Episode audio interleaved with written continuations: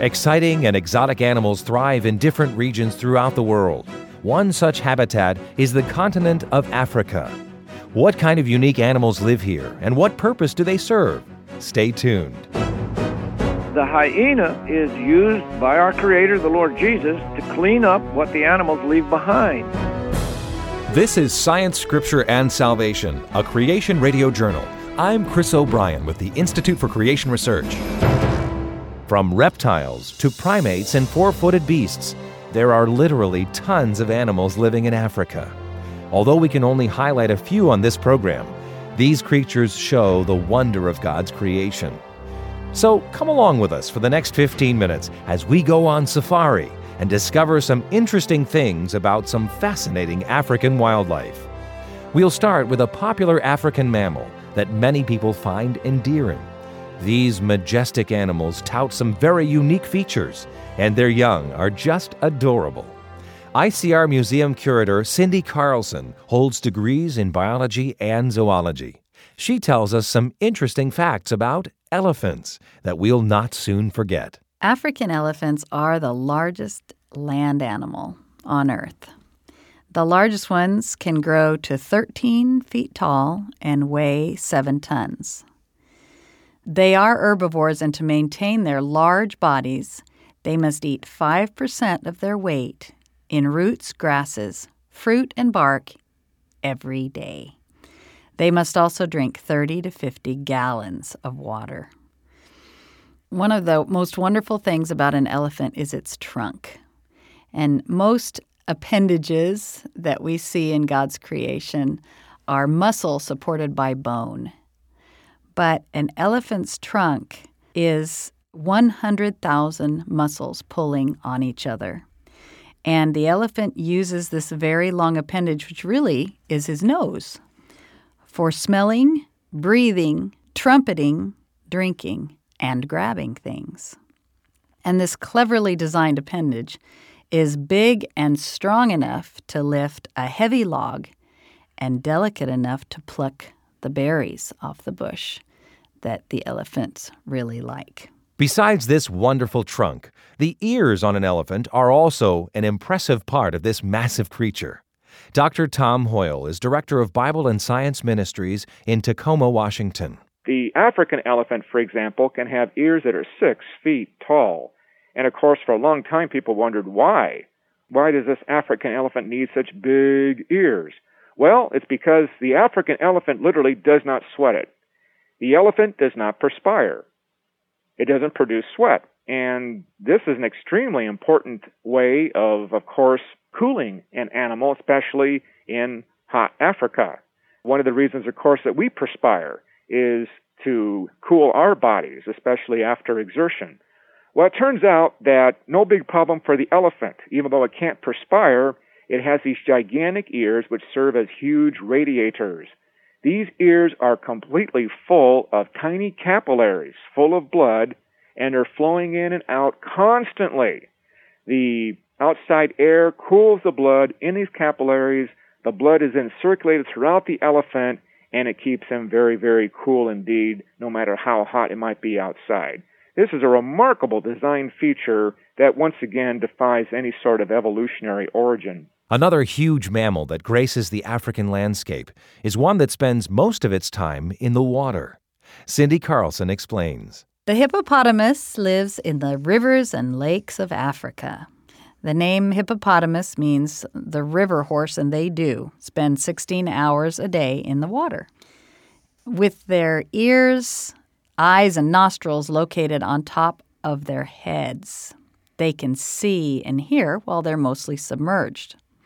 When they're in the water during the day, they're really resting, because it's at night when they climb the banks in search of grass to eat. And their wide, leathery lips are perfect for cropping grass. They may even travel 6 miles looking for grass to eat every night, and they eat about 80 pounds each night. They live in herds with one dominant male and several females and the young. In spite of spending so much of their time underwater, hippos are to be feared by man. You may have heard that hippos are the most dangerous animal to humans in Africa. And that probably is true because they kill more people every year than any other predator. This is partly because they're highly territorial. They also, in spite of looking too large to run, can run faster than a human being can.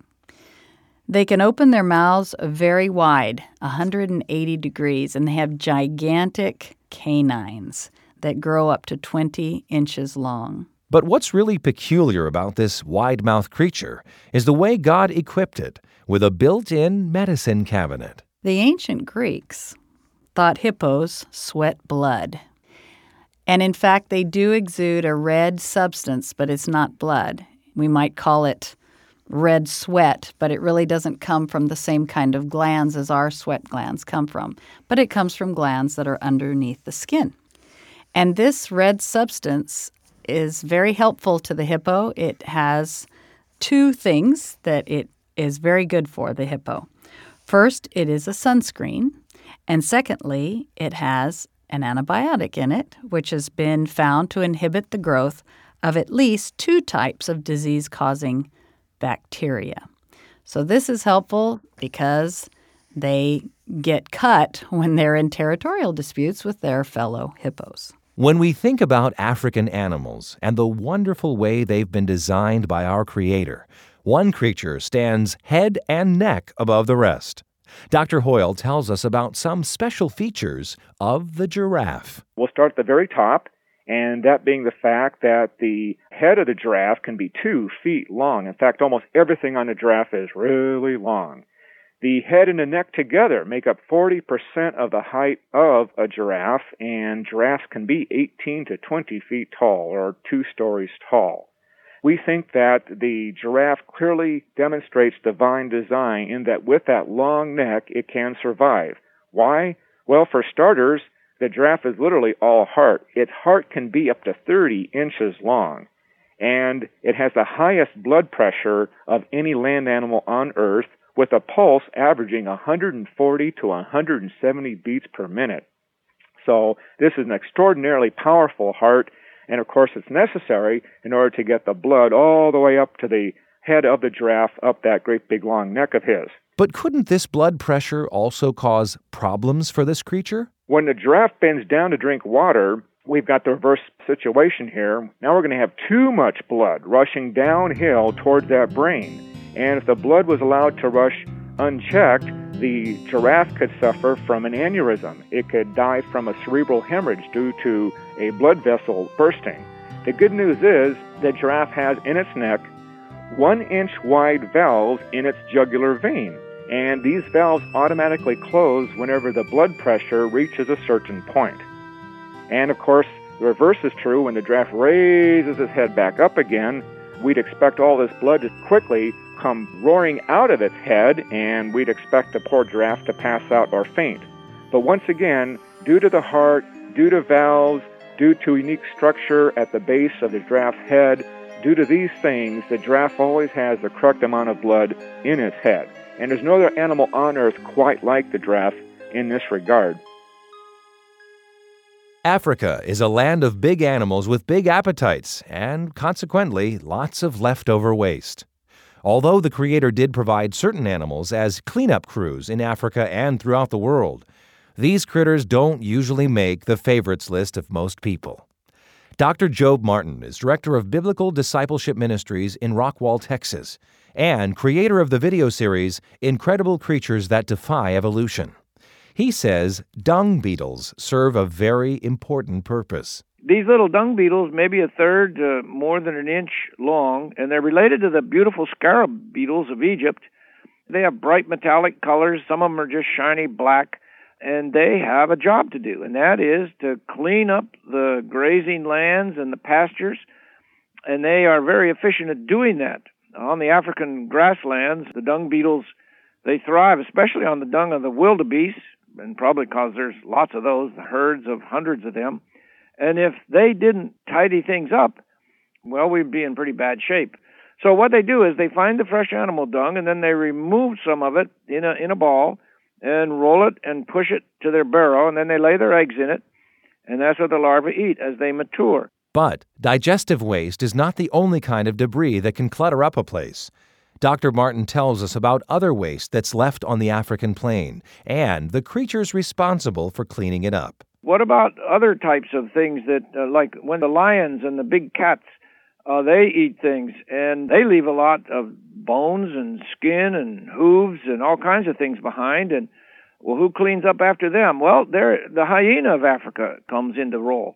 The hyena, just like the dung beetle, is used by our Creator, the Lord Jesus, to clean up what the animals leave behind. And they leave behind the lions and cheetahs, the big cats and things like that.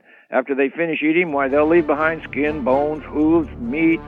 And then here comes various insects and vultures that will help, but the hyena is the main vacuum sweeper, let's say, of what goes on there, and they have immensely powerful jaws.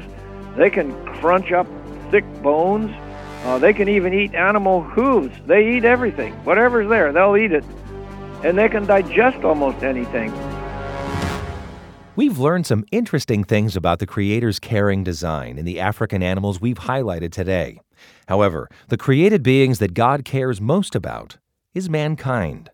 Dr. Martin tells us that because we were created in God's image, we are set apart from the animal kingdom. We're not some sort of a highly evolved primate. God made us special because He wanted us to bring Him glory and to have fellowship with Him, and so that's basically why the Lord Jesus ultimately stepped into His creation. And we're sinners. We know it. I know it. You know it. We all know it. We don't even live up to our own standards, let alone God's standards, and He knew that too. So that's when He sent His Son, the Lord Jesus, to come down here in His creation. Amazingly, He comes into His creation as a little baby, and then He becomes a man, and He does His miracles to prove who He is, and then He died on the cross to take the penalty for our sin. And then he came up from the tomb at the resurrection, and it's one of the most well-attested events in history when you come right down to it. And He came up from the tomb to prove that He had overcome death, that He had taken our penalty in His death so that we can have a relationship with Him. So when we look at the creation, it should remind us there's a God behind it that designed it. He spoke it into existence. He sustains it. He's made provision for everything, even as it is cursed, as it is since the fall of Adam, and then His huge provision just for us and for our sinfulness, that we can have our sins forgiven when we receive Jesus as our Savior, and we can live with Him forever. Hi, this is Lawrence Ford, Executive Producer at ICR Radio. Science, Scripture, and Salvation is the signature radio program at the Institute for Creation Research, founded by Dr. Henry Morris 40 years ago. We pray that you will be blessed each week by the variety of topics covered on this program, from the Genesis record to genetic engineering, all from a thoroughly biblical perspective. For more information, visit icr.org. To celebrate our 40 years in ministry, we want to send you a vintage audio message of Dr. Henry Morris in appreciation for your gift to ICR this month. Your support will help ensure programs like this will continue on your local station. Call 800-337-0375 and ask for the Book of Beginnings radio offer. Or write us at ICR Radio, Box 59029, Dallas, Texas 75229. That's ICR Radio, Box 59029, Dallas, Texas 75229. Don't forget to tell us the call letters of your station. And thanks for listening to Science, Scripture, and Salvation.